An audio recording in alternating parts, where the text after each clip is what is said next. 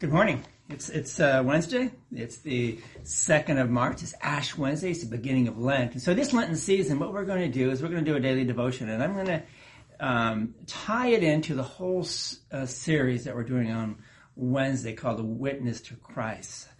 And so I'm going to read um, the daily devotions from the book to you. Okay. So today, the the verse today is the Gospel of John, the very first chapter, the very first verse that says, In the beginning was the Word, and with the Word was with God, and the Word was God. Our title is You Have My Word.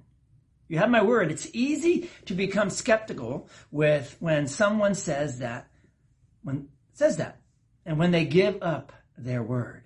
We live in a world of broken promises, pledges made only to be forgotten, assurances given, but then ignored.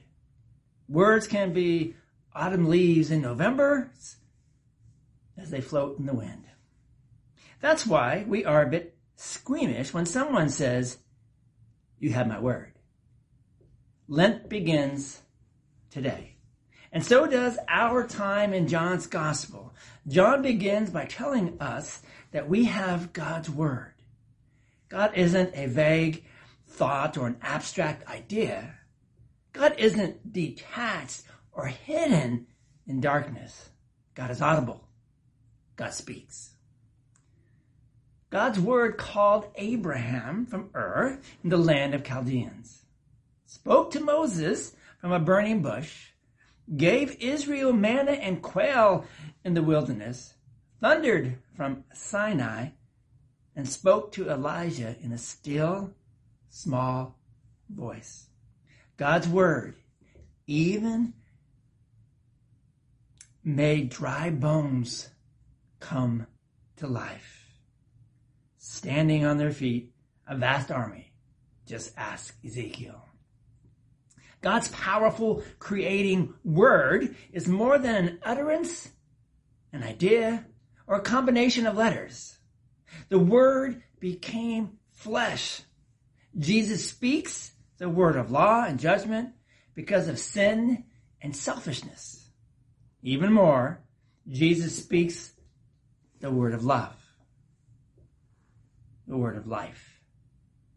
John devotes 10 out of his 21 chapters, John 12 to 21, to describing the events of Holy Week, Christ's death and resurrection. Because of Jesus, God's word says we're fully forgiven and eternally treasured. That settles it. Faith believes it. We have His, God's word. Let's pray. Speak, O Lord. Your servant is listening. Amen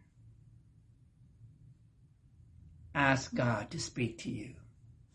And listen. Hear the word of God as we start this season of Lent.